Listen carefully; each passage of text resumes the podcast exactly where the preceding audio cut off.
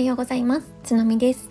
この番組は旅するように身軽に楽しく暮らしたいがモットーの転勤族の私が日々の気づきや2022年末から始めた発信活動の試行錯誤などをゆるゆる語るチャンネルです。日常の中でちょっとした変化が欲しいフットワーク軽くいろんなことにチャレンジしてみたいそんな思いを持った方へ等身大で話します。おはようございます。9月3日日曜日です。皆様いかがお過ごしでしょうか？え本題の前にちょこっと雑談なんですけれどもまあ本題もちょっとね 今日雑談になります。なので、えーと、本当にゆるゆるとお付き合いいただければなと思います。ねえーと、今これを撮ってるのが土曜日の朝なんですけれども久しぶりに、えーとちょっと断捨離というか小さな範囲でお片付けをしたんですね。うんとやった場所が洗面所？洗面所の、えーと、引き出しの中をねなんかねあのー、もやもやっとしていてずっと片付けたいなって思っていたエリアだったんですね。頭の中でそんな風に考えていたら突然長女5歳が「ここちょっと整理しようよ」って言い始めてちょっとびっくりしたんですけどね。そうって言ったんであ子供が言うならやらなきゃと思って一緒に長女と一緒にお片付けをしていました。でねまあ時間にすると10分ぐらいかなサクッと片付いてやっぱりねあの綺麗になるととっても心がすっきりしますね。なんかそんなに捨てるものないかなって思っていたんですけどやっぱりお片付けをねやると出てきますねいらないもの。こうやっていらないものがどんどんどんどん溜まってくんだなっていうふうに思いました。やっぱり小さな範囲でもいいから定期的にお片付けをするっていうのは大切だなっていうふうに改めて思ったのでちょっとねこれから毎日どこかしら小さなエリアでいいからちょこちょこ片付けていくっていうのをねやっていこうかなって思っています。この様子えー、インスタグラムのストーリーズにあげましたのでもうね24時間で消えてしまうんですけれども興味あるよって方は是非覗いてみてください。はい、えーとですね、今日は我が家の夫婦関係についてお話をしてみようかなって思います。たまにこのチャンネルでも登場するサラリーマンの放課後っていうチャンネルを持っているサラフォーさんが私の夫になります。でね、あの対談とかよくライブとかをするのでリスナーの方からは仲いいですねっていう風に言っていただいたりとか、まあ、実際リアルでも、うんと、会社の方からとか結構仲いいですよねって言われます。うん、そうですねあの実際に今はすごい仲いいなって思います。多分まあ、今年結婚11年目になるんですけれども今までで一番良好な関係なんじゃないかなって思うんですよね。ただもうね過去は本当に喧嘩ばっかりで正直今より好きじゃなかったなって思います。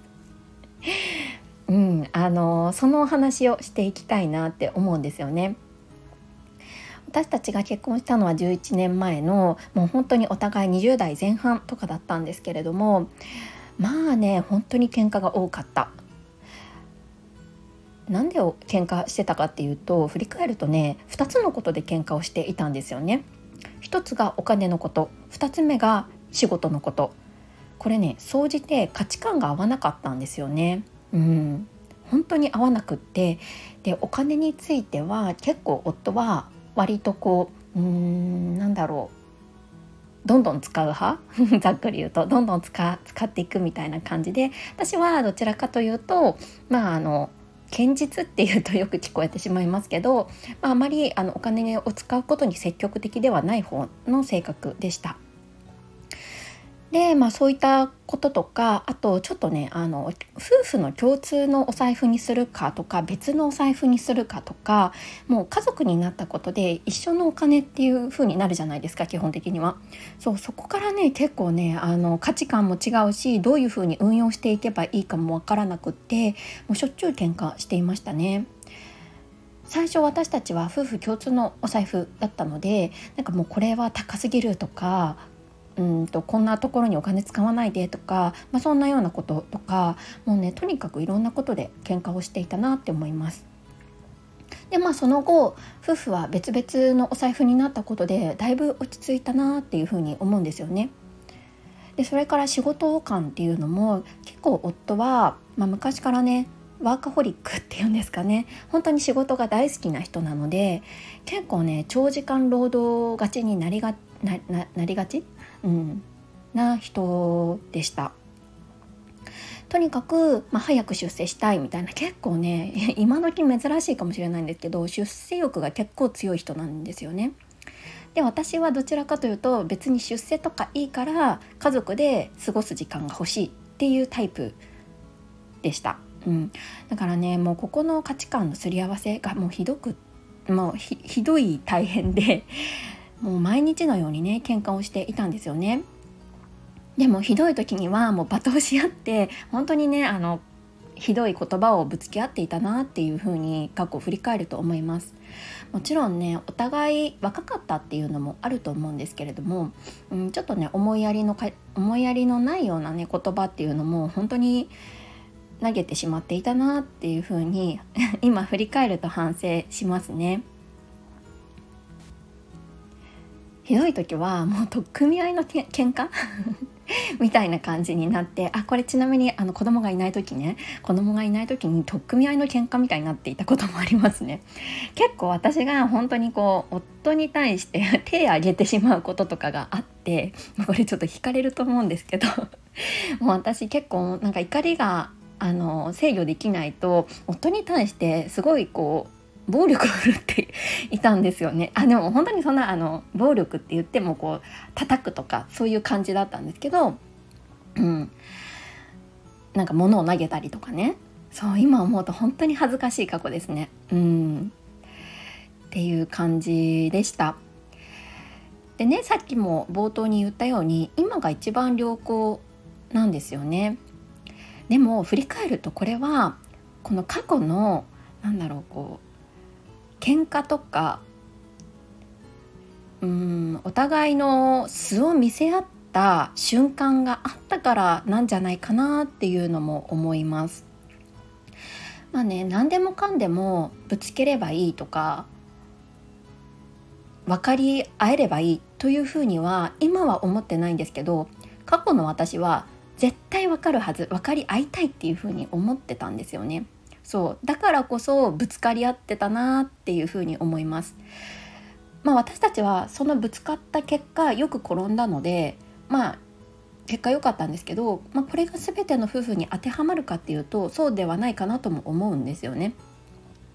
なんかたまたま私と夫はそういう性格だったぶつかり合うことで理解できて調整し合ったっ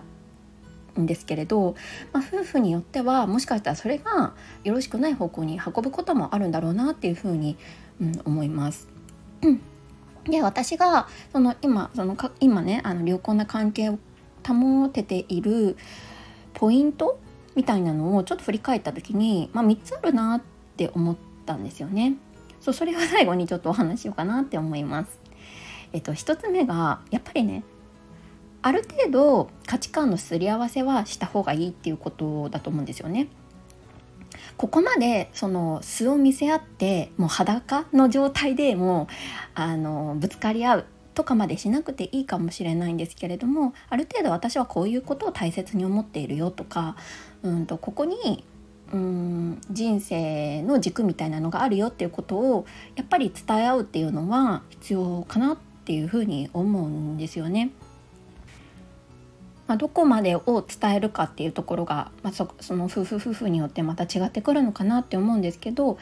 私自身はやっぱりこれは一個大切なところかなって思いました。で2つ目は、まあ、よく言われてることだと思うんですけれど共通の趣味を増やすっていうことですね。多分ですけど、まあ、結婚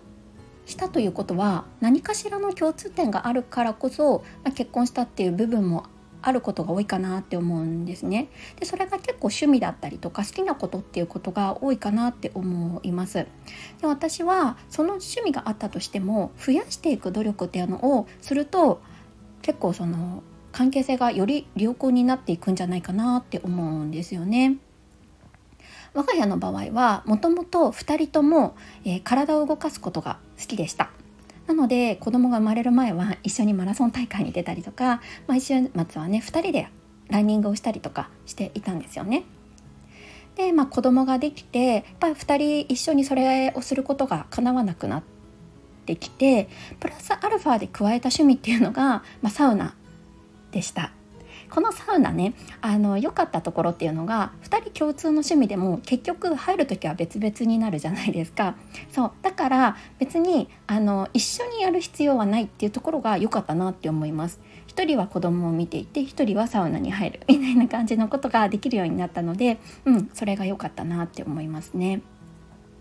で我が家の場合はあともう一つ加わったのがねこの音声配信なんですよね。夫も私も配信者として毎日こうやって楽しくおしゃべりをしていてこれがねあの結構共通の趣味みたいな感じになってるかなって思います。えー、共通のリスナーさんとかもいるのであの方の放送聞いたとか なんかそのねリスナー、えーと、リスナーさんが放送している、まあ、配信者さんとしてね放送しているのでそれのね放送を一緒に聞いたりとか、まあ、それこそライブ配信をしたりとかそこもね楽しめてるポイントの一つかなって思いました。でポイントの3つ目なんですけどこれはですね子供ができてからになるんですが2人だけの時間を積極的に作るっていうことですね。これはね過去の放送でも私ちょこちょこお話ししてるんですけれどもやっぱりね私たち夫婦にとってこの時間っていうのはすごい大切なポイントだったなって思います。まあ、毎月だいたい月に1回ぐらいのペースで2人だけの時間っていうのを作っているんですね。ただまあ私たちの場合は両家遠方であの親に頼るっていうことは難しいのでもうここは割り切って、えーとシッターさんとかそういうサービスを利用させていただいてます。本当に2時間とか3時間でもいいいいのでこの時間が取れるとだいぶ深い話ができるようになったんですよね。でここで最初の1つ目のポイントの価値観のすり合わせっていうのをしています。価値観っていうのはやっぱり生きていくとどんどんどんどん変わっていくものになるので今こういう価値観を持ってるよとか今こういうことにあの力を入れて取り組んでるよみたいなことをやっぱりその2人だけの時間でしっかり向き合って話せてるっていうところはうん、一ついいいいところなのかなっていうふうにね ちょっと思っているんです。はいこんなところでしょうか一応最後にポイント使い、あのー、まとめさせてもらうとと今ね、えーと、夫と良好な関係が取れているポイントっていうのは3つあって1つ目が価値観のすり合わせ2つ目が趣味を増やす3つ目が2人だけの時間を作るでした。いかがでしたでしょうか？いろんなね夫婦関係があると思うのでやっぱりね全ての夫婦にはやっぱり当てはまらないと思うんですが私たちの場合はこんな感じだったよっていうことをお話ししました。とねあのちなみに私たち夫婦の場合はですねあの結構今夫ともう親友親友関係とか本当にもう友達一番の友達みたいな感じに慣れてるなっていうふうに思うんですよね。なんかよく夫婦は恋愛関係から家族関係になってくるよみたいな感じで言われることが多いかなって思うんですが私たちの場合は結構本当に友達友人誰何にでも話せる親友関係みたいに慣れてるなっていうふうに思っています。今はね良好なんですけどこれからどうなるかまだわからないですよね、うん、私たち過去はすっごい仲悪かったのでこれからねまた仲悪くなる、えー、瞬間っていうのは訪れる可能性もあるかなって思うのでこれが永続的に続くっていう確証はないんですけれどもこれがねこの関係性っていうのがなるべく長く続ける続けられるようにやっぱりねあのどうしたらいい関係性を維持できるかっていうところは、まあ、常々ね考えていきたいところだなって思っています。やっぱり夫との関係性ってどの関係性よりも多分人生の中で長い時間一緒に過ごす関係性になるんですよねそうだからやっぱりここっていうのは、うん、大切にしないといけないし、うんと考え続けたいところだなっていうふうに思います。はい長くなってしまいましたがどなたかのね参考というかきっかけ考えるきっかけになったら嬉しいなと思います皆さんの夫婦関係もぜひぜひ教えていただけると嬉しいですはい、ここまで聞いてくださっていつもありがとうございます。いいねやコメントなど本当に更新の励みになっています。これからもどうぞよろしくお願いします。はい、えー、今日日曜日ですね。お休みの方もお仕事の方も、えー、一日心地よく軽やかに過ごしていきましょう。それではまた明日。